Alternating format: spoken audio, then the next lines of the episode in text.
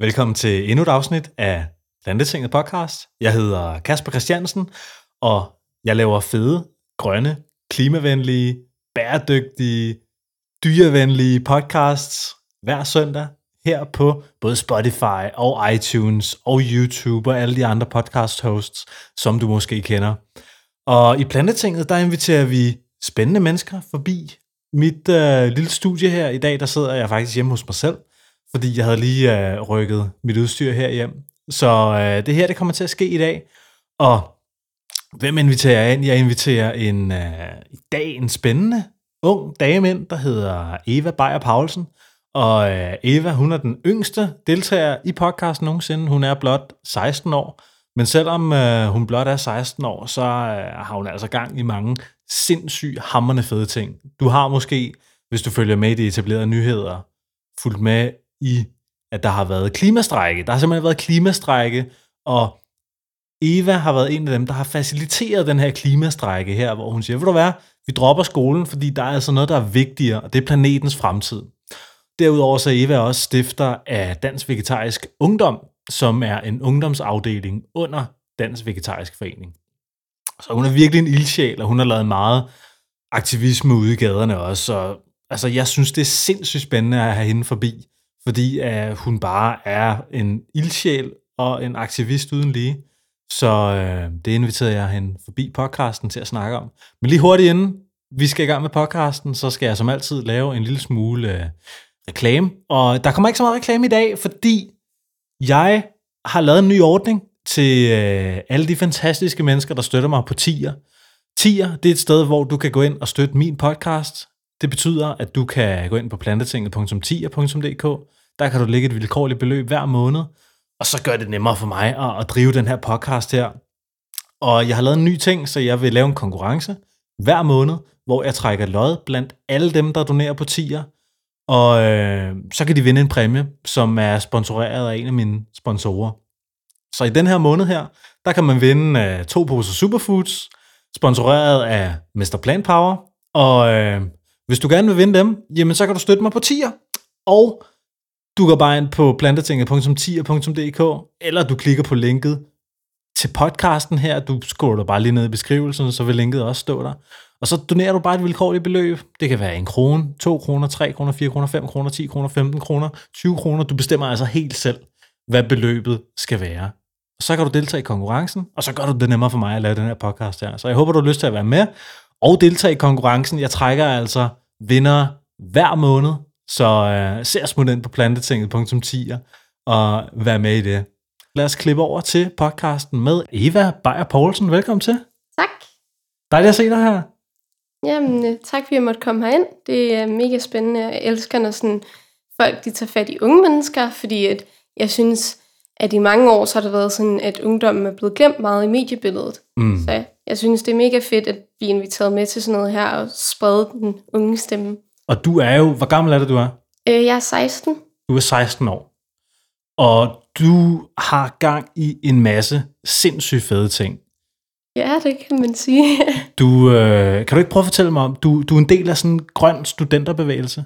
Det er korrekt. Og så er du forkvinde og stifter af Dansk Vegetarisk Ungdom. Det er også korrekt. Men der er også nogle andre, der er med selvfølgelig. Ja, ja, ja. Yes. Kan du lige prøve at fortælle mig først, inden vi går ind i de her ting her, fordi jeg synes, du har gang i sindssygt mange fede ting. Lige allerførst, hvor lang tid har du sådan øh, gået ind for, for klima og grøn mad og sådan noget? Altså, hvor gammel var du, da du begyndte at gøre sådan nogle ting her? Altså, det har nok, jeg har altid været meget opmærksom, og det har nok noget at gøre med, at min mor, hun, hun også altid har været meget klimabevidst, og øh, hun er biolog, og hun elsker naturen, og hun elsker dyr, og så, så er det bare kommet ret naturligt, at da jeg var 11 år gammel, så tænkte jeg, ja, yeah, jeg har ikke rigtig lyst til at spise kød mere, og så da jeg var 13, så stoppede jeg med at spise animalske produkter, øhm, og så begyndte jeg at deltage i forskellige, jeg har deltaget, jeg deltog i klimamarschen, og jeg har også deltaget i nogle andre sådan, marcher, og så begyndte jeg at komme ind i dyreaktivistmiljøet med, øh, jeg tror vi deltog i nogle veganske sådan, fællesspisninger i Roskilde, øh, hvor at der så var, ja, jeg mødte nogle mennesker og fik udvidet mit netværk, som sagde, hey, hvorfor bliver du ikke aktiv i Dyrenes Alliance eller et eller andet? Og så tror jeg bare, derfra så prøvede jeg bare at kaste mig ud i så meget, jeg kunne. Mm. Så hvad, hvad, for noget, hvad for nogle typer aktivisme har du lavet, i, siden du har været øh, aktiv i den her bevægelse her?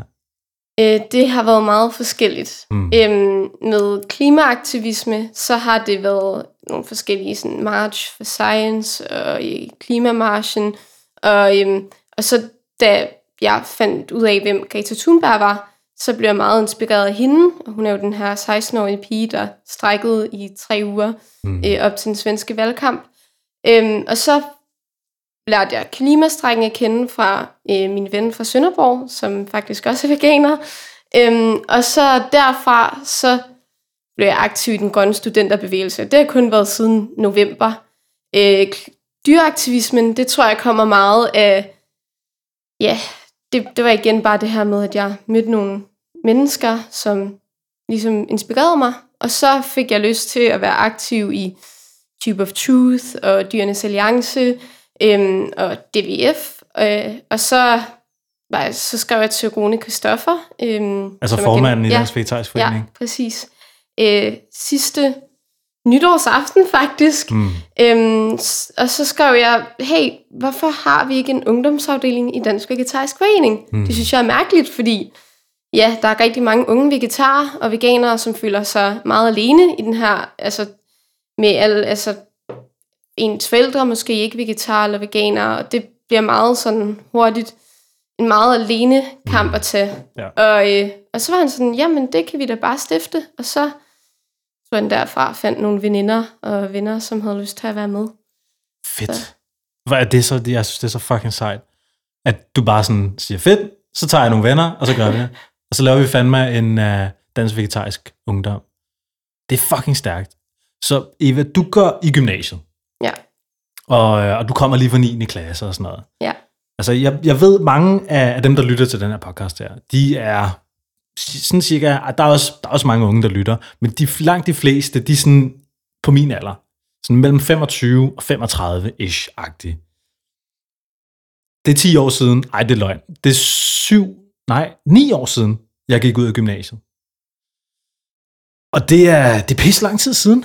Altså, og, og der, var, øh, der er sket mange ting, siden jeg er gået ud af gymnasiet. Så jeg tænkte på, om, at du måske lige kunne fortælle, hvad, altså, at det her veganisme og plantebaseret kost og klima, hvor meget bliver der snakket om det i din generation? Og er folk på din alder? Er det noget, man sådan tænker, altså, jamen, hvad, hvad, hvad, hvad tænker I om det? Jeg er unge, friske mennesker. altså jeg tror, for det første kommer det rigtig, rigtig meget an på, øh, hvor man færdes henne. Selvfølgelig. Øhm, Jamen, sådan er det jo med alting. Jeg gik på en katolsk privatskole i, øh, ja, i, da jeg gik i grundskole. Der var ikke særlig mange, der snakkede om det. Der var mange, der var bekymrede om klima. Der var også mange, der var bekymrede for, klima, for dyrevelfærd. Hvordan men- udtrykkede de den her bekymring her? Men problemet var bare, at de snakkede bare om det. Eller Okay. de sagde, jeg er bekymret. Ja, Og okay. de gjorde ikke noget. Mm. Øhm, der var mange af dem, der ikke turde. Der var mange af dem, der ikke lige orkede.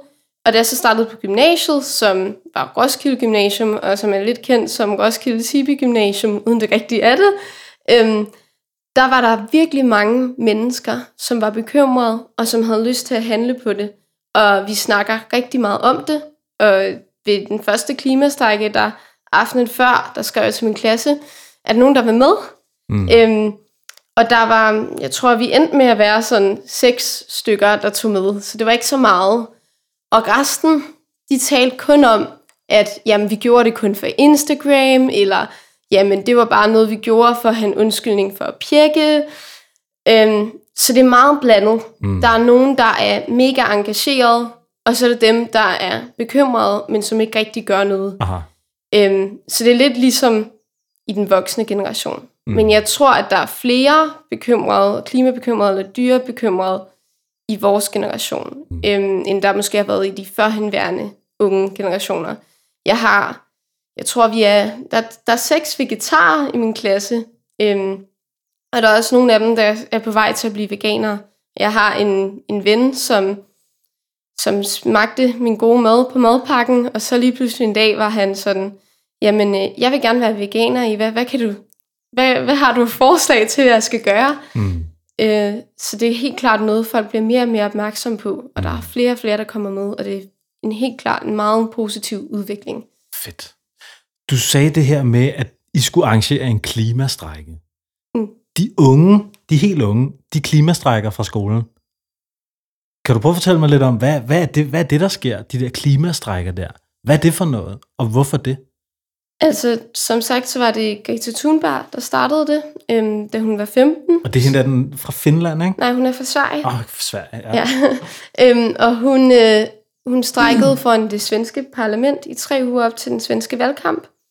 Og øh, hun startede simpelthen bare en, en ny ungdomsbevægelse i gang. Øh, først så hørte man hele tiden om hende i radioen, og så lige pludselig så startede det her, den her bevægelse, fordi hun fik hendes venner med til at strække. Så startede den her bevægelse, som hedder Fridays for Future. Øhm, og ja, så i november, så holdt vi vores, den rigtige sådan, nationale klimastrække i Danmark. Og siden da, så er der nogle byer, hvor de strækker hver fredag nu. Vi havde en den 1. februar, der også var national. Og her den 15. så er der så en international klimastrække med over 59 deltagende lande. Og Hold da kæft. Man. altså byer i hele Danmark, der strækker. Helt Ja. fra Sønderborg til Roskilde til København til Aarhus eller Odense eller Svendborg. Så det har virkelig spredt sig hurtigt. Og hvad, er det gymnasieklasserne, der siger, vi strækker? Det er helt ned til altså folkeskoleelever, der måske går i 4. eller 5. klasse til øh, studerende ude på Roskilde Universitet, så øh, strækker de, og der kommer til at være taler fra øh, altså forskere og folk, der underviser derude. Så det er virkelig en bred aldersfordeling, og nu har det også spredt sig til noget, der hedder Nurses for Future, Teachers for Future, Doctors for Future, alle de her voksne mennesker, som også joiner den her klimastrække. Mm.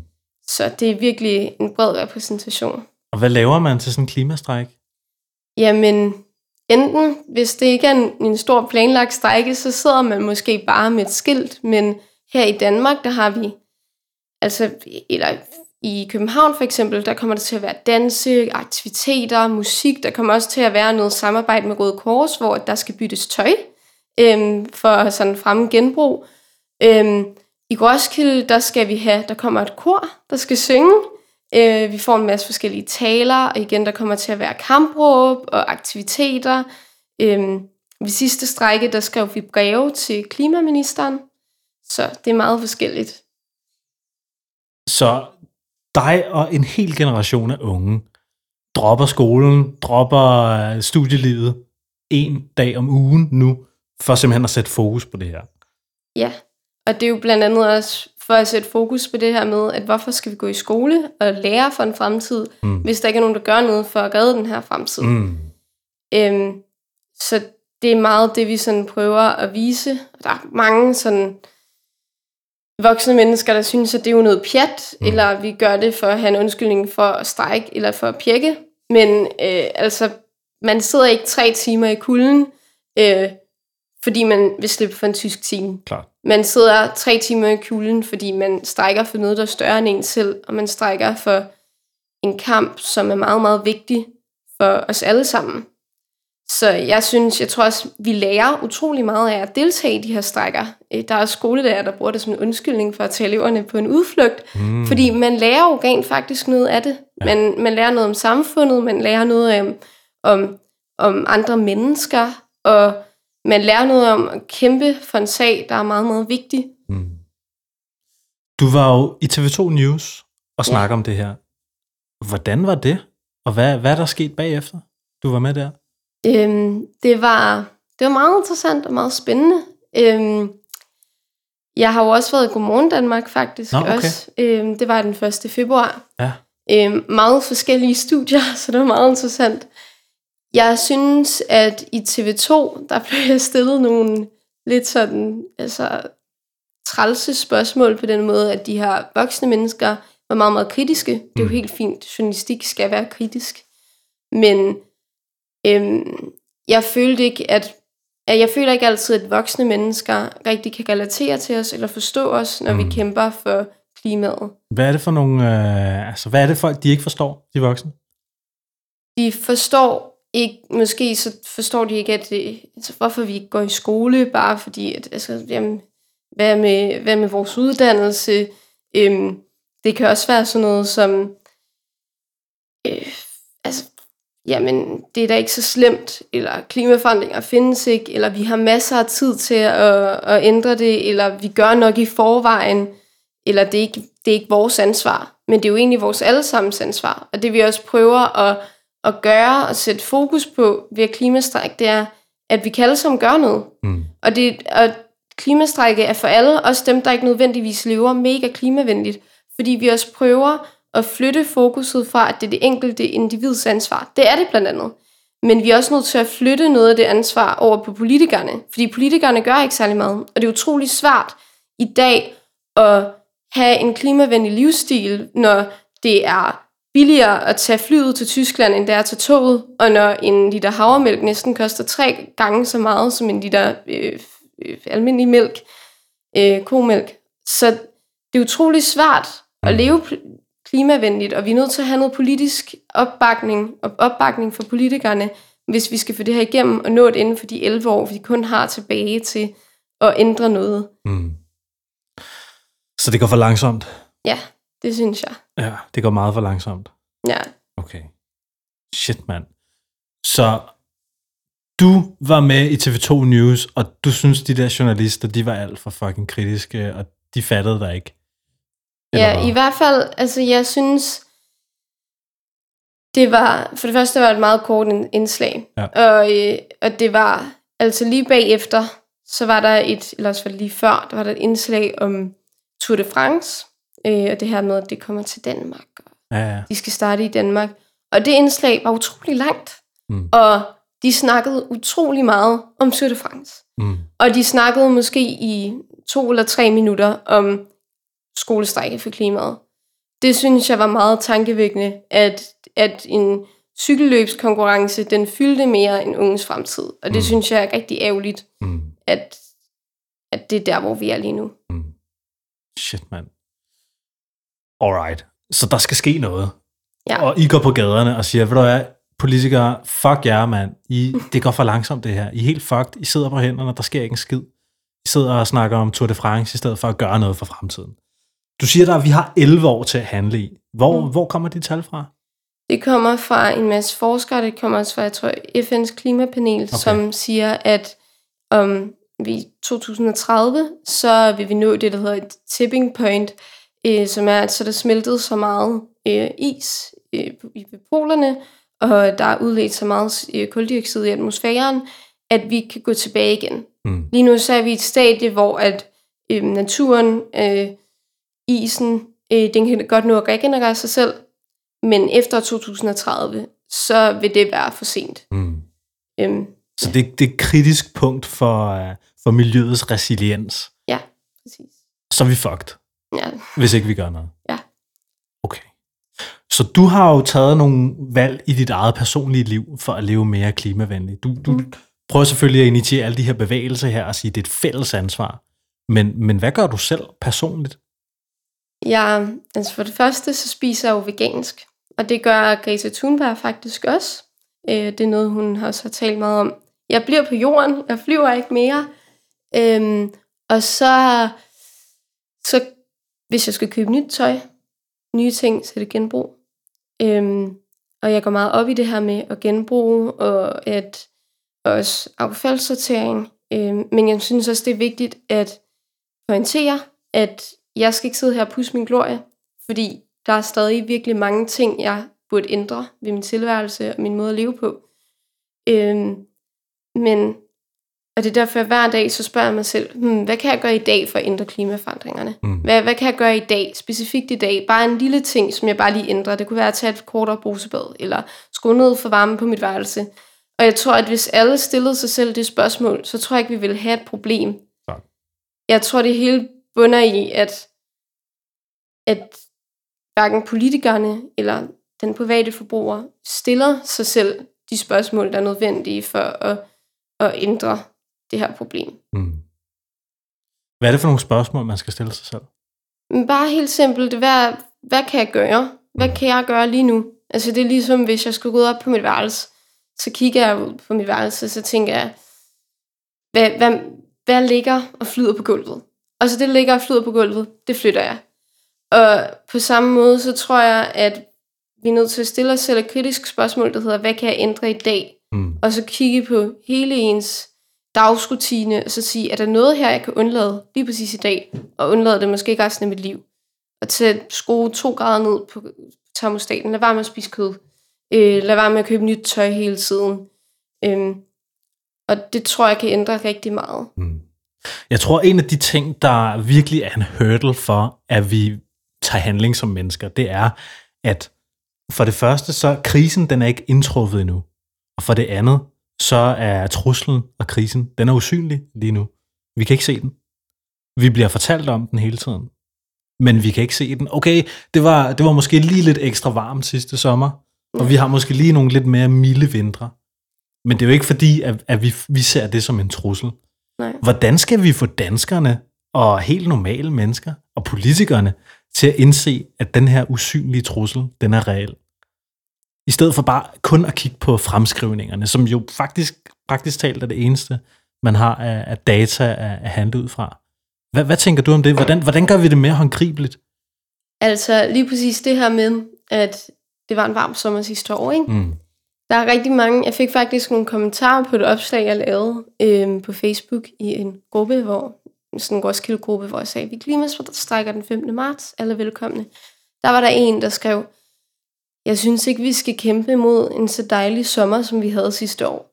Og det er sådan nogle kommentarer, man får Mm. fra folk, som siger, jamen det var jo en dejlig sommer. Øh, jeg tror, der er mange, der ikke... Jeg tror ofte, folk lyver for sig selv. Ligesom at der er så mange, der lyver for sig selv, når det gælder øh, dyre, øh, altså, de her, altså dyrevelfærd og de problemer, der er i dyreindustrien. Så lyver man for sig selv og siger, ja, men altså, den skulle jo dø alligevel. Ikke? Mm.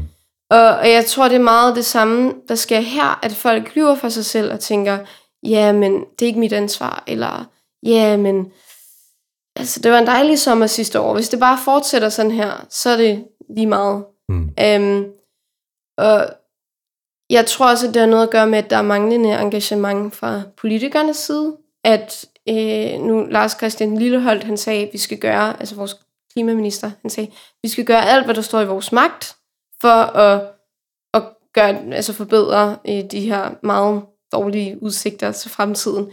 Øhm, men så her i går, der afviste, eller, han har afvist det her forslag fra EU-kommissionen om at sætte afgifter på fly.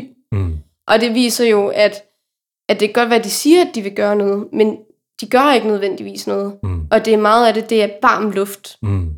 Bogstaveligt talt. Præcis, ja. Så jeg tror, ja, jeg tror bare generelt, så skal vi ændre dialogen. Vi skal lade være med at pege fingre af folk. Vi skal derimod engagere dem til at gøre mere. Og så tror jeg, at hvis en person ændrer noget, så tror jeg, at der er en masse, der følger med. Og hvis vi taler åbent om, når man i dag, det, det, er okay, altså, det er okay at blære sig med, men han har gjort noget mega fedt. Mm. Hvis jeg øh, i dag har, jeg ved ikke, altså skruet ned for varmen på mit værelse, dokumenter det, spred budskabet. Fordi det er det, der inspirerer andre til at gøre det samme. Mm. Så lige øh, næste gang, man skruer ned for termostaten, så lige, øh, lige snap det på Instagram-storyen eller et eller andet. Eller del på, Ja, del på snappen ja. til folk, eller lave Facebook-opslag, eller... Altså ja, jeg mener det. Altså mm. fordi, øhm, nu var der de her drenge fra min klasse, der sagde, jamen du gør det kun for, øh, jeg ved ikke, opmærksomhed, eller Instagram, eller whatever. Mm. Men det er jo lige præcis det, der rykker noget. Klart. Hvis, hvis jeg spreder budskabet om, at i dag, der har jeg fandme klimastrækket, Mm. så er der nogen, der lægger mærke til det. Hvis ingen, hvis Greta Thunberg ikke havde lagt det op på sociale medier, hvis der ikke var nogen, der havde taget et billede af hende og lagt det op, så var hun overhovedet ikke nået nogen steder. Er. Og så havde FN's klimapanel og alle de her møder i Bruxelles, i EU, de var ikke blevet til noget. Hun var ikke kommet og havde holdt en tale. Så det gør jo mega meget, at man... Altså, vi har de sociale medier. Vi kan lige så godt bruge dem. Det er stærkt. Det er, det er sat med stærkt, Eva. Du har jo stiftet øh, Dansk Vegetarisk Ungdom. Kan du prøve at fortælle mig lidt om? Du sagde, at I var nogle venner, der gik sammen og sådan noget. Hvad, hvorfor er det, Dansk Vegetarisk Forening har brug for en ungdomsorganisation? Og hvad, hvad laver I? Altså, den har lige præcis, vi har lige præcis brug for en ungdomsafdeling, fordi unge føler sig rigtig alene. Og unge, er menneske, altså unge mennesker har brug for nogen, de kan afspejle sig og nogen, som de kan øh, møde øh, på lige fod, uden at skal få alle mulige virkelig trælse kommentarer hele tiden. Mm. Øhm, og det har virkelig meget manglet. Og jeg har kendt mange også i mit, i mit arbejde i Cube of Truth. Når jeg har snakket med unge mennesker, så har de sagt, jamen jeg tør ikke blive veganer eller vegetar, fordi mine forældre ikke vil have det, eller fordi at jeg har ikke lyst til, at det skal være besværligt, jeg skal være besværlig hele tiden, eller jeg er bange for at stå alene. Og det her med at stå alene, det synes jeg er utroligt ærgerligt, og derfor vil jeg gerne skabe et fællesskab af unge mennesker, som stod sammen og kunne snakke om de her problemer. Så. Det er stærkt. Du siger, at du var 13 år, da du stansede med at spise animalske produkter. Ja. Hvad sagde dine forældre til det? Min mor var vegetar som ung, Okay. og øh, min bror, han var faktisk frontløberen. Han blev øh, vegetar som treårig, fordi at han og bare, min mors hest den døde, og så var han bange for, at han kom til at spise dens kød og sådan noget. Så Nå, kunne hun okay. bare ikke få ham til at spise øh, kød igen. Så han var vegetar. Mm. Og øh, min mor og jeg, vi har så spist nogenlunde plantebaseret, så har vi spist kød et par gange om ugen. Og da jeg så øh, blev de der 11 år, så besøgte jeg en økologisk grisefarm.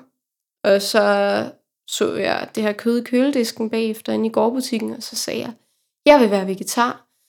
Og hende her svinebunden, hun sagde, haha, bare rolig, det er bare en fase. Og det var det så også, fordi jeg blev så veganer. Mm.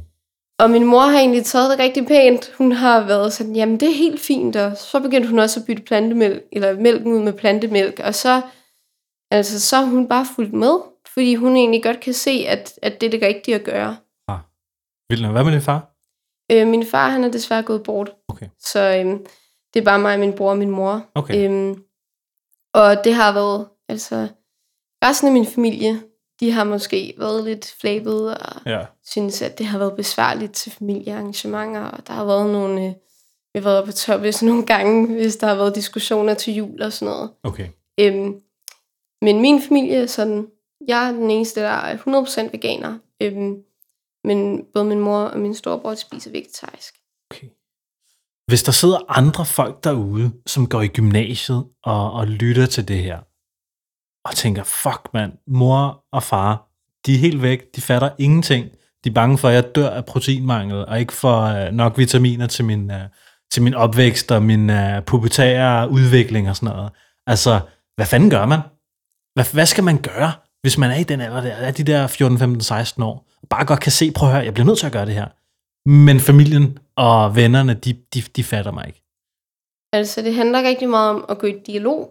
Ikke øh, være bange for at gå i dialog med ens forældre, fordi de kan blive virkelig, virkelig følelsesladet, hvis man prøver at ændre sin livsstil til noget, de ikke vil have. Mm. Men jeg tror, det handler om at gå, det er lettere sagt end gjort, men gå i dialog og vise, at det er muligt. Vise gode eksempler, måske hvis man kender nogle, altså igen det her med at søge fællesskab, finde nogen, som ikke er død af proteinmangel, og, øh, og så, så spørge dem, øh, hvad skal jeg gøre? Altså søge fællesskab, øh, måske kontakte en, altså Marie Felding, hun er jo virkelig god til at, hun har en god side, øh, som forklarer de her, at det er ikke farligt. Mm. Øh, Dansk Vegetarisk Forening, de har pjæser, hvor der står om, om børneernæring eller sundhed, og hvorfor man skal blive vegetar, og om alle de her altså, tilskud af B12 og D-vitamin og så videre. Så jeg tror, at man skal gøre det nemt for forældrene at forstå, at det er nemt. Mm. Øhm, og det kan man altså gøre ved at vise nogle gode eksempler. Var det det, du gjorde-? Øhm, som sagt, min mor var virkelig, altså hun var bare sådan, nå, jamen det er fint, så blev mm. de jo vegetar. Og så, da jeg blev veganer, så, i, så var hun bare sådan, ja, yeah, vi kan da godt skifte plantemælken ud, og så gik det bare derfra. Okay. Så jeg tror, for mig har det været, altså det har været utrolig nemt. Mm. Min mor, hun ved rigtig meget om kost, så hun ved også godt, at der ikke er noget altså farligt i at blive veganer. Øh, jeg har en masse veninder, som det har været utrolig besværligt for. Mm. Øhm, men for mig har det været virkelig nemt. Så, Okay, hvad, hvad, hvad har det været svært for dine veninder? øhm, altså det er det her med, at forældrene tror, at hvad nu hvis man er ved at få en spiseforstyrrelse, ja. eller hvad nu hvis Altså, jeg havde en veninde, som blev sendt...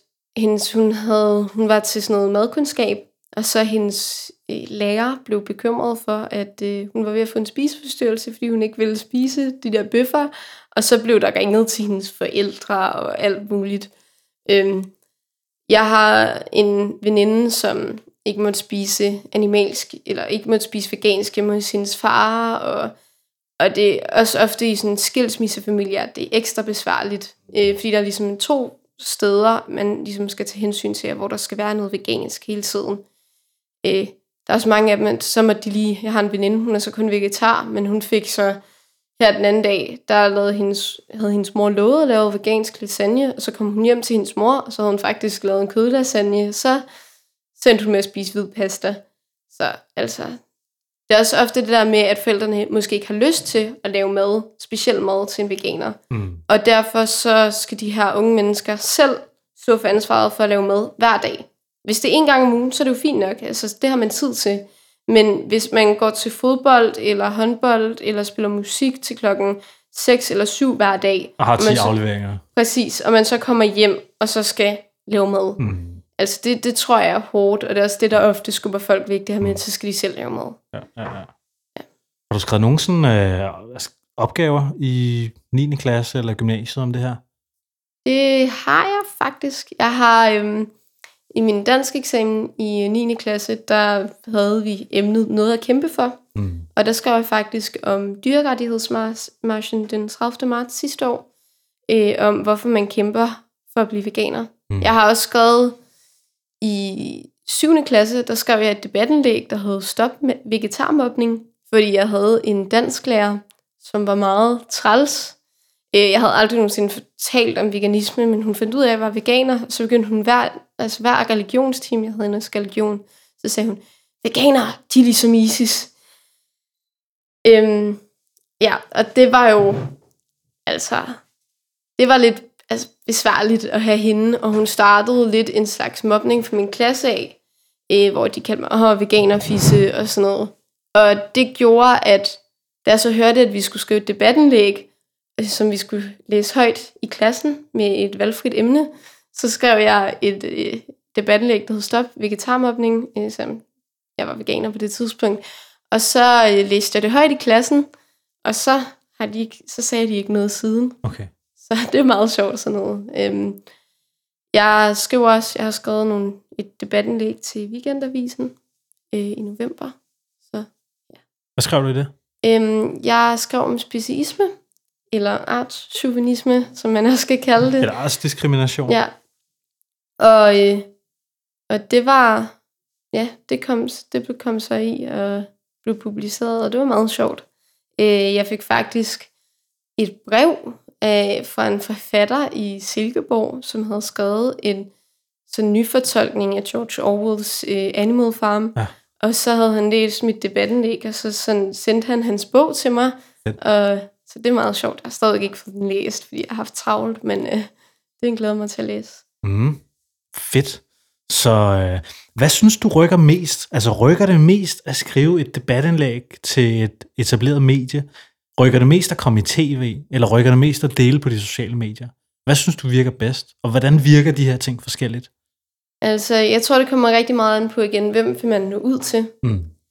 Øh, altså, vil du nå ud til dine jævnaldrende på de sociale medier? Øh, vil du nå ud til øh, folk, der læser weekendavisen en dejlig lørdag morgen? Vil du nå ud til, altså, politikken er for eksempel en af de mest eftertragtede eller mest læste debattenlægs mm. øh, publicerende øh, aviser eller medier. Øhm, så det kommer meget an på, hvem man vil nå ud til. Og det bedste vil jo være at gøre det hele. Altså både gå ud på gaden, øhm, eller tage i tv, eller hvad man nu vil. Men man kan selvfølgelig ikke nå det hele altid. Så. Ja. Men du har, du har været hele paletten rundt? Det, ja, ja, det tror jeg. Hvad, hvad for noget respons har du fået, når du har været ude på gaden? Fordi du, du er ikke særlig gammel. Og du har stået i det der Cube of Truth, som jo mm. er en vegansk aktivismeform. Og der, der laver man jo det der outreach, hvor man er ude og snakker med folk. Hvis du går hen til en eller anden uh, gammel mand og sagt, hey, hvad så? Hvad siger du til, hvad Hvad siger du til de her billeder her? Altså, hvordan, øh, hvordan har du gjort det, Eva? Altså, jeg synes ofte, at folk er mere søde ved en, når man er ung. Altså, øh, de er, der er også nogen, der undervurderer en ret meget, øh, eller som ikke synes, at man skal lytte til et barn, fordi de har ikke rigtig noget at sige, og de har ikke nogen uddannelse, de har ikke nogen erfaring. Øhm, altså, generelt, jeg tror, hvis folk ikke ved, at man ikke er så gammel, øh, så øh, kan folk blive lige så offensive som på alle mulige andre tidspunkter. Øh, der er nogen, der bliver meget, meget vrede. Jeg har snakket med både jæger og slagter og sådan lidt forskelligt. Øhm, men der er også virkelig mange, som er meget, meget positive. Og det, der er perfekt ved, at man er en bred fordeling af mennesker, som er outreacher, det er, at vi kan søge dem, som vi kan reflektere os selv i. Så jeg kan gå over og snakke med alle de unge mennesker, mm. fordi så kan de også bedre relatere til mig, fordi vi har samme erfaring. Mm. Så primært så det bedste, det er jo at snakke med dem, man kan relatere til. Klart. Så du har snakket med en masse unge mennesker på din egen alder, ude i gaden. Hvordan er det gået? Altså, de er ofte meget mere handlekraftige. Øh, meget mere, altså, meget mere engageret, og meget mere, at vi skal ændre noget. Mm. Øh, og jeg tror også, det har noget at gøre med, at som ung, så vil man rigtig gerne ændre noget. Man vil rigtig gerne kæmpe for et eller andet. Og lige meget om det er klimaet, eller dyrene, eller hvad det nu er, så tror jeg bare, at unge mennesker er meget bedre til at handle og tage en spontan beslutning om at gøre noget og ændre noget. Så det er generelt rigtig positive kommentarer, man får. Man regner med, at unge mennesker så griner det lidt, og så siger de, haha, bacon. Øhm, men det er oftest overhovedet ikke det, der sker. Ofte er unge mennesker mega engagerede og meget interesserede over for nye ideologier, eller nye holdninger, eller nye politiske holdninger, eller hvad det nu er. Mm. Så det er generelt virkelig positivt. Jeg tror bare, folk de glemmer bare sådan, hvordan de selv var, da de var sådan 15-16 år. Men jeg tror også bare, det er fordi, at den generation, som du er en del af, og som jeg nok også var en del af, fordi jeg havde internet, da jeg var 15 år og 16 år. Altså, jeg havde adgang til meget information. Ikke nær så meget, som du har nu, men lad os sige folk, der er 10 år ældre end mig, ikke? Der, er, der, er virkelig, der er virkelig et skæld, og, og 20 år ældre end dig. Ikke? Så der er virkelig stor forskel, og der, der har folk haft nogle fuldstændig andre forudsætninger for at danne sig et verdensbillede. Og det, øh, det synes jeg er meget interessant. Så du har, altså, det, det er bare vildt nok det der med, at man, at du har været på Facebook sikkert halvdelen af dit liv, eller sådan noget. Ja. Altså, det, det er for sindssygt. Ja. Jeg tror også, at Ja, jeg tror, at altså, jeg synes generelt, aktivistisk set, så er unge mennesker meget øh, underrepræsenteret. Øh, I hvert fald ikke i klimakampen, men meget i dyreaktivismekampen. Jeg tror, det har meget at gøre med, at man, øh, at man har meget, meget travlt. Og at, øh, at der er virkelig mange ting, man skal nå med gymnasie og fester og alt muligt. Og øh, ja. social. Mm. Altså det her med at være social. Mm. Jeg har selv ikke rigtig været mega aktiv Cube of Truth inden for de seneste halve år. Jeg har været til et par stykker, men ikke rigtig noget stort. Jeg synes det er noget at gøre med, at vi unge mennesker stiller virkelig høje krav til os selv. Mm. Og vi skal både nå at skrive dansk afleveringen til i morgen, og øhm, vi skal også lige nå at være aktiv i aktivisme, og vi skal også lige nå at være på Instagram, og vi stiller virkelig høje krav til os selv, og ofte så kører vi rigtig meget død i det, mm. og bliver trætte, og fordi vi stiller for høje krav til os selv. Så selvom vi er dem, der er mest altså, handledygtige og mest klar på at handle, så er vi også nogle af dem, der har sværest ved det og mindst tid til det. Så, så hvad gør man for ikke at brænde ud og blive stresset og ikke have for høje forventninger til sig selv? Jamen, øh, tage hensyn til sig selv. Jeg skulle faktisk, jeg ville have deltaget i Cube i går, men øh, så tog jeg lige en øh, dejlig omgang forkølelse. Øhm, og så lod jeg være, fordi jeg tænkte, det blæser, og jeg er syg, og jeg mm. burde ikke gøre det her. Mm. Øh, man må også prøve at sådan vælge, altså vælge, hvad har jeg tid til, hvad har jeg overskud til, og måske fokusere på nogle ting i nogle måneder, og så fokusere på noget nyt, eller fokusere på kun to ting ad gangen, i stedet for fire eller tre ting. Mm. Det er sådan lidt det, jeg har gjort her i vinteren og op til valgkampen. Vi fokuserer rigtig meget på klima. Øhm, og så fokusere på mit arbejde i DVF, fordi man kan ikke det hele på én gang. Nej, man bliver sgu nødt til at vælge sin kampe.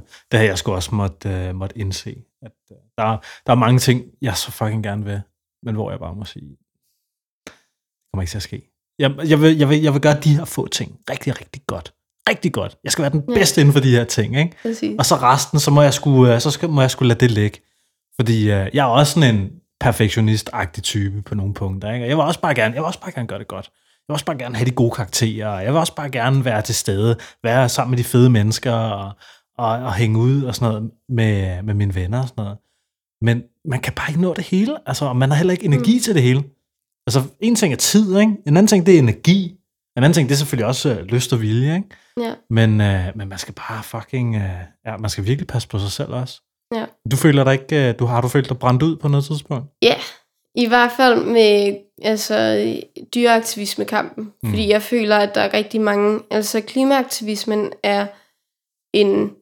Altså den, det er en nem kamp på den måde, at det er noget, alle mennesker, næsten alle mennesker, kan se et problem i. Ja. Og lige meget, om man er veganer eller ej, eller man ligner, le- lever klimavenligt eller ej, så er der nogen, der synes, det er et problem. Og der er altid nogen, der støtter op om det. Øh, kampen om veganisme er meget mere kontroversiel, Mm. og noget, som der er virkelig mange, der ikke kan genkende sig selv i. Det er også derfor, at det heller ikke har fyldt særlig meget i mediebilledet, indtil blandt andet Veganerpartiet kom og sådan noget. Øhm, så derfor er der også rigtig mange mennesker, som kommer med rigtig trælse kommentarer. Og jeg har haft nogle, når jeg har snakket med folk, den har outreachet, når jeg har delt folder ud, hvad end jeg har lavet, så har der altid været en person, der har givet en dårlig oplevelse. Mm. Og jeg tror, at en af de måder, man kan forebygge, at det sker, det er ved, at man bagefter, altså, det var en, altså nogle gange var det mega hårdt, og så var det rigtig rart, at man bagefter, så kunne man tage ud og spise med de mennesker, man lavede aktivisme med, og så glemte man det hele, og så Mm. spiste man noget god mad, og så fik man noget socialt samvær, og så snakkede man om noget helt andet, og det tror jeg for mange kan forebygge, at man brænder ud, fordi man også får gjort det lidt til en fest, Mm. uden at det nødvendigvis altid er det.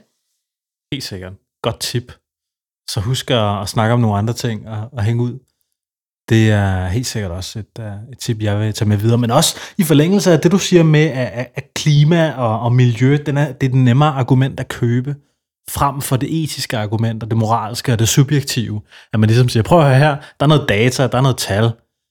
Polerne smelter, vi er fucked. Vi, vi er alle sammen i den her båd her, ikke? Altså, den, den tror jeg helt sikkert også, at den, øh, der er flere, der køber. Også fordi DVF lavede jo den her store undersøgelse her om, hvad er det, der primært motiverer folk til at spise mere grønt. Og der er det jo også, særligt hos de unge, virkelig klimaet, Ja. der får folk til at ændre deres adfærd i forhold til at spise flere frugter og grøntsager. Mm. Hvordan, øh, hvordan spiser man som øh, 16-årig øh, veganer? Øhm, altså, jeg er en person, der har rigtig travlt, fordi udover at jeg øh, med i alt det her aktivisme, så spiller jeg også tværfløjte, og jeg har en masse ting, jeg jonglerer rundt med, og så går jeg også på gymnasiet. Shit, mand, hvordan kan du overskue alt det der? Det, jeg kan bare godt lide at have travlt, faktisk. Jeg Mm. synes, det er sjovt hele tiden at have et eller andet at lave, og ikke bare sidde i min sofa og se Netflix hele tiden. Mm. Altså, jeg, jeg synes, det er sjovt at lave et eller andet hele tiden, at være ude og snakke med mennesker. Mm. Og det jeg sådan spiser, det er nok, øh, altså min mor, når min mor laver mad, så er det sådan, hun er også travlt. Så det er et eller andet, nogle kartofler, noget sovs og nogle vokgrøntsager fra Føtex i frost, ikke? Mm. Øhm, nogle gange i weekenden, så kan jeg godt lide, jeg elsker at lave mad. Så jeg kan godt lide at gøre lidt ud af det, og lave et eller andet lækkert fra, jeg ved ikke, Bosch, eller et eller andet sådan, ja.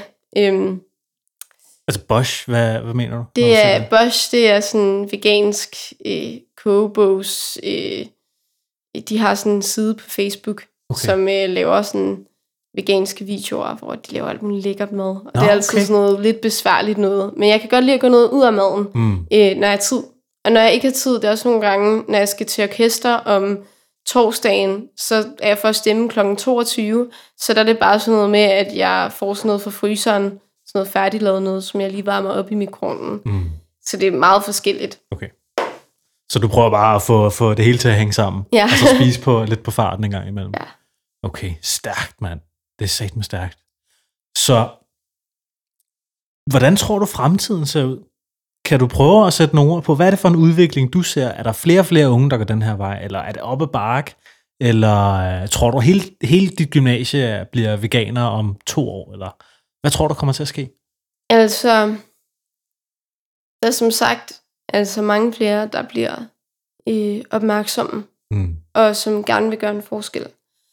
Øh, jeg ved, at øh, vi har snart sådan noget en hvilesesfest for min klasse. Øh, jeg går i første G, og der kommer der til at være en vegansk drik, øh, fordi at der er så mange veganere, som skal have et eller andet, og det er sådan en velkomst eller sådan en indvielsesdrik med alt muligt ulækkert i. Og normalt så kommer de alt muligt fisk og alt muligt ulækkert i, men der kommer så sådan en vegansk drik, fordi der simpelthen er så mange, der er begyndt at spise vegetarisk eller vegansk. Øhm, jeg mødte nogen, jeg, jeg stod og delte folder ud til dyrenes, med, for Dyrenes Alliance øhm, i december, og så øhm, møder jeg nogen fra, der går i 3.G, og så giver dem en folder, og så siger de, Nå, men vi er faktisk veganere. Og det, det vidste jeg ikke, men det var de så åbenbart, og der havde åbenbart også til fredagscaféen, så blev der reklameret for den her veganske mandekalender. Øhm, så generelt, der går det virkelig en positiv vej. Nu har vi også to veggie-dage i kantinen i stedet for en, og da jeg startede på skolen, havde vi kun 0 veggie-dage. Mm. Så havde vi en, Og så er det gået to. stærkt. Ja, så det er gået virkelig stærkt. Øhm, så det går helt klart den rigtige vej. Og øh, jeg tror, at der er håb for fremtiden, både med hensyn til dyre, lige om det gælder dyr eller klima. Altså folk bliver mere bevidste. Så det går den rigtige vej. Tror du, vi når målet til 2030? Hvis, hvis det bliver ved med at gå så godt, som det gør nu, så tror jeg, vi når det. Tror du det? Og jeg tror, at det er vigtigt, at vi har en meget håbefuld indstilling. Fordi at, at det går ikke, at vi alle sammen sidder derhjemme og græder os selv i søvn, fordi at, øh, at det ser rigtig sort ud. Mm. Altså, jeg er meget pessi- pessimistisk normalt, men jeg har også bare nødt til at, være, nødt til at indse, at hvis jeg ikke skal brænde ud, øh, både med hensyn til dyreaktivisme og klimaaktivisme, så er jeg nødt til at have et håb, mm. og så er jeg nødt til at se på de positive sider. Mm. Og det går mega dårligt, især i Danmark, med lige meget om det er klima eller dyr. Der er, altså politikerne er ikke særlig vågne og meget sløve. Mm. Men hvis vi bliver ved med at presse dem, og hvis vi bliver ved med at skubbe dem til dem, så skal, så skal de nok ændre sig. Altså vi ser lige nu på Mallorca, så, så er de begyndt at prøve at finde andre øh, måder at tjene penge på frem for turisme, fordi at de synes, at turismen er meget, meget miljøskadelig. Mm. Så, så det, går den, det går den rigtige vej alle mulige steder i verden. Det er noget, der kommer på dagsordenen hele tiden. Øhm, vi skal bare lige komme ud i Danmark. Ja. Fedt. Fedt, fedt, fedt. Hvordan, øh, hvordan lægger vi pres på politikerne bedst muligt? Ved at stille krav. Ved at sige, det der, du sagde, Lars Christian Lilleholdt, da, at ved at du afviste borgerforslag, som 65.000 danskere havde skrevet under på på under 14 dage, det er ikke okay. Du skal tage dig sammen. Mm. Altså ved at vi stiller nogle krav, ved at vi skriver nogle debatindlæg, kommer ud i den, i den offentlige debat, det er det, der rykker noget. Mm. Hvis vi bare sidder derhjemme og græder, så sker der ikke noget. Vi er nødt til at gøre en forskel, og vi er nødt til at stille krav. Fordi politik er egentlig ligesom alt muligt andet forretning, eller hvad man skal sige. De, de gør kun det, som borgerne vil have. Fordi det handler om, at altså selvfølgelig så har de også en kamp, de gerne vil kæmpe. Det er derfor, man bliver politiker. Men man bliver ikke valgt, hvis man ikke opfylder vælgernes krav. Klart. Så hvis vi som vælgere stiller nogle krav, og også kritisk over for politikerne, fordi der er mange af dem, der bare snakker va- varm luft og siger, ja, ja, men vi gør noget for klimaet, øhm, og så gør de egentlig ikke noget. Men hvis vi stiller nogle krav, og på samme tid er meget kritiske, både forbrugere med hensyn til, når vi går ned og køber i supermarkedet, men også når vi øh, skal vælge til næste folketingsvalg. Hvis vi er kritiske og stiller krav, så tror jeg, at vi går ikke noget, og at vi gør politikerne opmærksomme. Stærk pointe, det der. Helt enig. Helt fucking enig. Jeg synes, øh, jeg synes det er sindssygt inspirerende at, at høre dig tale, Eva. Jeg synes, det er mega fedt, og jeg synes, at øh, jeg håber fandme, at folk, de, øh, de lytter på det, du har at sige, og særligt også, øh, at vi skal råbe de der skide politikere op, der sidder på hænderne, og er fucking, øh, fucking langsomme. Og det er også bare, men det er også bare sådan en mur af byråkrati, ikke? Altså, det er satme svært. Det kan godt være, at der er nogle folkevalgte, som vi stemmer på, og som vi gerne vil have ind og sådan noget. Det, satme også, øh, det kan også godt være vanskeligt at, at få fat i en politiker, og snakke med en politiker. Har du, har du nogensinde snakket med en politiker? Det har jeg faktisk. Okay. Øhm, jeg har været øhm, både i Roskilde, øhm, jeg har været aktiv i et ungdomsparti, hvor at vi, hvor at jeg selvfølgelig snakkede med forskellige politikere, og øh, generelt er de ret positive, øh, da jeg var inde til et, altså jeg har også været inde på Christiansborg og snakket med nogen, jeg var inde på sådan en besøgsdag. Øhm, men ofte så snakker de også bare varm luft, mm. og det kan være ret tungt at få at vide, at ja, men øh, efter folketingsvalget, så skal vi nok gøre noget. Jamen, hvorfor ikke bare gøre det nu? Mm. Hvorfor ikke bare sige, men så gør vi det nu? Men det er fordi, de gerne vil, vil, vil have nogle stemmer, og uden, altså, uden nødvendigvis at gøre noget. Og det er derfor, jeg siger, at vi skal være kritiske, når vi vælger politikere. Fordi lige meget om man er rød blok eller blå blok, så er der altid, det er ikke altid, at, øh, at de taler sandt, eller at de gør det, de siger. Og det er så vigtigt, at vi er kritiske, ligesom når vi læser på de sociale medier, eller når vi skal ned og købe ind i supermarkedet. Vi skal simpelthen være kritiske. Har, du, har du selv tænkt på at gå ind i politik? Øhm, jeg har overvejet det. Øhm, men jeg synes også, det er sjovt at, og hvad skal man sige, altså være den, der stiller krav. Mm. Øh, jeg synes, det er fedt at, at være en person, som alle kan afspejle sig i, lige meget om man stemmer Alternativet, eller SF, eller øh, om man stemmer konservativ, eller DF, eller whatever. At der er, ligesom Greta Thunberg, at der er en person, alle kan afspejle sig i, Mm. og som kan inspirere folk til at stille krav og til at kæmpe. Det er så vigtigt, at vi har sådan en person, at det ikke nødvendigvis er en politisk person, men en person, der bare inspirerer andre til at være politiske eller stille krav. Mm. Øhm, ja. Hvor øh, er der flere sådan nogle personer der, sådan klimapersonligheder i Danmark, som sådan virkelig øh, kan være forbilledelige i sådan en kamp her?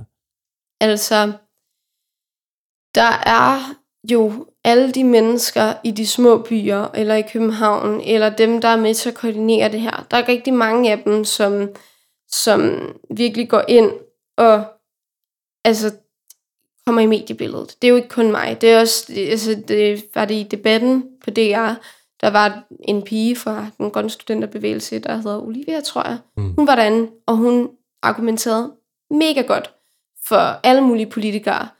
Og hun er jo også en kæmpe stor inspirationskilde. Vi har min ven i Sønderborg, som, som strækker hver fredag, og han siger, hvis jeg så bliver smidt ud af mit gymnasie, så er det lige meget. Jeg skal bare kæmpe den her kamp. Mm. Og det, at der er sådan nogle mennesker, små personer, som går all in, og måske ikke nødvendigvis fylder helt vildt meget mediebilledet, men som fylder helt vildt meget lokalt, og som fylder helt vildt meget for deres venner og inspirerer, det er sådan nogle mennesker, vi virkelig bare burde se rigtig meget op til. Mm. Øhm, og, og det, der er fantastisk ved Greta Thunberg, er jo, at vi virkelig har manglet en, en forkvinde eller formand i øhm, klimabevægelsen. Altså i alle mulige andre bevægelser har vi folk, vi kan se op til. Altså i veganismen har vi rigtig mange mennesker. Vi har Earthling Ed, og altså, så det, og Joey Carbstrong, og whatever. Rigtig mange mennesker, som vi ser op til, men vi har ikke rigtig haft nogen i klimabevægelsen. Og det, at det så er en ung kvinde, som altså, det er hende, det handler om, det er hendes generation, det handler om, at hun stiller sig op og siger, at vi skal gøre noget. Mm. Det er virkelig noget, jeg tror får folk op af sofaen, og får folk til at stoppe med at sidde og trille tommelfingre, fingre, sidde med hænderne i skødet. Mm. Ja. Så flere forbilleder. Jeg synes, vi har været øh, ret godt omkring det meste efterhånden. Kan du prøve at fortælle mig lidt om, øh, er det mest øh, piger på din alder, eller er det mest drenge på din alder, der, der går op i det her, eller er det sådan same same? Mm. Jeg synes, i min egen omgangskreds, så er vi rigtig mange piger. Mm. Øh, der er mange af drengene, som griner af det, eller som måske ikke, jeg ved ikke, altså i min klasse er der ikke særlig mange drenge, der går okay. Op i det. Øh, det er også primært piger, som er vegetar eller veganer. Mm. Men dem, der så virkelig går all in og virkelig kæmper, det er virkelig ofte drenge. Okay. Altså, min ven i Sønderborg, min ven, der lige pludselig bare er gået all in og blevet veganer. Altså, der er alle de her drenge, som går all in og virkelig kæmper. Så det kan godt være, at der er flere piger, som er aktive, men, men dem, der rent faktisk virkelig prøver at kæmpe og er aktive, det er drengene, fordi de går bare ikke på kompromis. Mm. Og øh, det synes jeg er mega fedt, at vi har en bred repræsentation af, af alle køn, og, og det er ret positivt. Mm. Det er stærkt. Det er sagt med stærkt. Men, men også meget sjovt at tænke på, at der ikke er sådan flere drengene, der sådan, uh, bare sådan er lidt bevidste om det, og siger, hey, dropper lige kød hver mandag, eller Mm. dropper det måske helt, eller et eller andet. At, at der måske ikke er med at snakke om det. Men jeg tror bare, jeg, altså jeg var også helt, uh, helt blæst i hjernen, da jeg gik i gymnasiet, så, uh, så jeg har nok også været svær at nå med et sådan budskab, da jeg Mm. var i den alder. Så det har nok været lidt op ad bakke. Altså, der er jo mange, der ikke rigtig tænker over at se ud over deres egen næste tip. Klart. Øh, det er jo også derfor, det er også en af grundene til, at jeg egentlig tror, at klimakampen er noget længere end, end retten for, eller altså kampen for dyrerettigheder. Mm. Fordi klimakampen, den handler om os. Den handler om os alle sammen. Ja. Mens at, at dyrerettighederne, det er lidt en, en anden, altså vi kæmper for nogle andre end os selv. Mm. Det er rigtigt. Det, det er også en sindssygt stærk pointe. Altså, det er, ikke- det er ikke vores, vores fremtid, det handler om, når vi snakker dyrerettighedskamp. Mm. Så er det, det er også nogle andre væsener, som vi skal have noget medfølelse til. Ikke? Og har vi så det? Og hvis ikke vi har det, hvordan får vi det så? Ikke? Så, øh, så ja, det er en spændende øh, diskussion. Hvad det, det hedder, Eva? Jeg tror lige så stille, vi skal til at lukke ned for, for dagens podcast. Yes. Men jeg tænkte på, fordi jeg synes, du er pisseinspirerende. Altså, jeg kan virkelig mærke, at det her, det skulle også noget, der, altså, det smitter også af på mig. Kan du ikke lige give en motivational speak til folk derude og sige, hey, kom nu ind i kampen, mand. Kom ud og kæmp for klimaet og spis nogle flere grøntsager. Noget af den stil der. Altså, hvad vil, med dine egne ord selvfølgelig. Hvad, hvad, altså, hvad tænker du? Øh, jeg har faktisk taget en ting med, Ja, fedt. øh, som jeg lige kan vise her på falderæbet. Ja. Du skal lige finde den frem. Fantastisk. Ja, jeg har taget sådan en gammel lommevægur med. Et gammelt lommevækkeur. Og Ja. vi, vi har jo, vi viser jo vores øh, videoer på YouTube, hvor du kan se Yes. Evas lommevækkeur. Det er sat med sejt, det der. Hvad er det for noget? Have. Øhm, det har jeg taget med, det er sådan en lille æske. Ej, prøv lige at Øhm, åbne det lige. Jeg vil gerne lige se en gang. Det er sådan en lille æske med øh, ja, et ur i. Øh, og det er vist mekanisk, det er ret gammelt. Øh, og jeg har taget det med for simpelthen at ligesom symbolisere, at folk de skal vågne op. Vi har rigtig mange, øh, altså vækkeuret ringer hver evig eneste dag. Øh, vi kan kun mærke det sidste sommer. Det var vækkeuret, der ringede, at der kom den her kæmpe store hedebølge, og at det regnede i flere måneder. Øh, vi har rigtig mange altså stormfloder alt muligt, som viser, at vi skal vågne op. Mm. Og desværre så er det som om, at folk bliver ved med at trykke på snusknappen. Specielt politikerne, de trykker snus hele tiden. Og jeg har lært hver gang, altså da jeg var mindre, og jeg ikke rigtig helt havde forstået det der med at skulle vågne op øh, og skulle i skole. Der trykkede jeg snus rigtig mange gange, og så kom jeg for sent i skole, og der var nogle ting, jeg ikke nåede. Og det er der, hvor vi er lige nu, at hvis vi bliver ved med at trykke snus hele tiden, så når vi ikke det, vi skal. Så når vi det ikke inden for de 11 år. Og så er det for sent. Altså, så har man misset en masse, som man ikke burde misse. Øhm, jeg har det lidt sådan, da jeg var lille, så min mor, den voksne, der kom ind og ruskede i mig og sagde, Eva, du skal vågne op, øh, du skal i skole. Øhm, og nu er det som om, det er omvendt. Det er de unge, der siger, hey, voksne mennesker, I skal, I skal vågne op. Mm. I skal fandme tage sammen og vågne op. Og ja, læs jeres lektier til skole. Læs op på det her. Gør noget. Fordi altså, det er vores allesammens ansvar. Det er ikke bare øh, os unge mennesker, fordi så får vi ikke rykket særlig meget. Skide godt. Hvad, hvor har du det der ur fra? Øhm, det er, jeg tror, det er min morfars, faktisk. Øhm, det var bare et, altså jeg spurgte min mor, øh, har vi et eller andet vækkeur, jeg lige hurtigt kan tage med? Men kan, Og kan man så- trykke snus på det der vækkeur der? Det tror jeg ikke. Nej.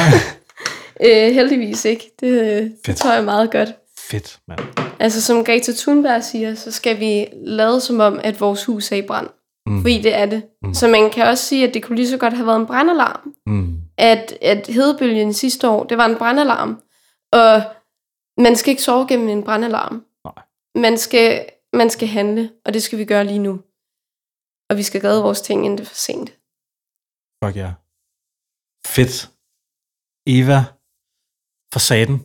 Øh, god, stærk brandtale. Jeg håber fandme, at du føler, at du fik, øh, fik det ud, du gerne ville fortælle. tak. Øh, det var sgu øh, inspirerende og fedt, at der er nogen, der øh, tager faklen og bærer den frem, også i din generation. Øh, fedt, at der, jeg, jeg er sikker på, at der sidder mange mennesker ude i Danmark og lytter til den her podcast her lige nu, og, og tænker, fedt, jeg er sgu ikke alene i den her kamp her. Hvis man gerne vil i kontakt med dig, eller hvis man gerne vil med i klimastudenterbevægelsen, eller hvis man gerne vil med i Dansk Vegetarisk Ungdoms øh, ting, hvad, hvor, hvor, kan, kan du lige prøve at, at liste op for mig? Hvor finder man det hen? Altså, Dansk øh, eller Vegetarisk Ungdom, de har en Facebook-side, øh, hvor at jeg tror, min øh, frivillige e-mail, den står. Øh, med hensyn til altså, Vegetarisk Forening, så har jeg en e-mail, øh, som hedder eva.beyer.poulsen vegetarisk.dk øhm, Man kan også kontakte mig på Facebook, eller man kan kontakte den grønne studenterbevægelse, hvis man har et eller andet på hjertet. Øh, vi har en koordineringsgruppe, hvor at vi deler alle mulige presse øh, dele, og hvis man gerne vil være aktiv, så, øh, så bare kontakt den grønne studenterbevægelse, eller øh, ja, bare, bare kom i gang. Altså, øh, find det, man kan. Der, altså, vi er så heldige, at Facebook rummer utrolig mange øh, sider og mennesker. Og man kan ofte finde rigtig meget derinde. Mm. Så den grønne studenterbevægelse, vegetarisk ungdom, det er alt sammen på Facebook. Stærkt. Så det er der, man finder dig. Har du en uh, Instagram eller et eller andet?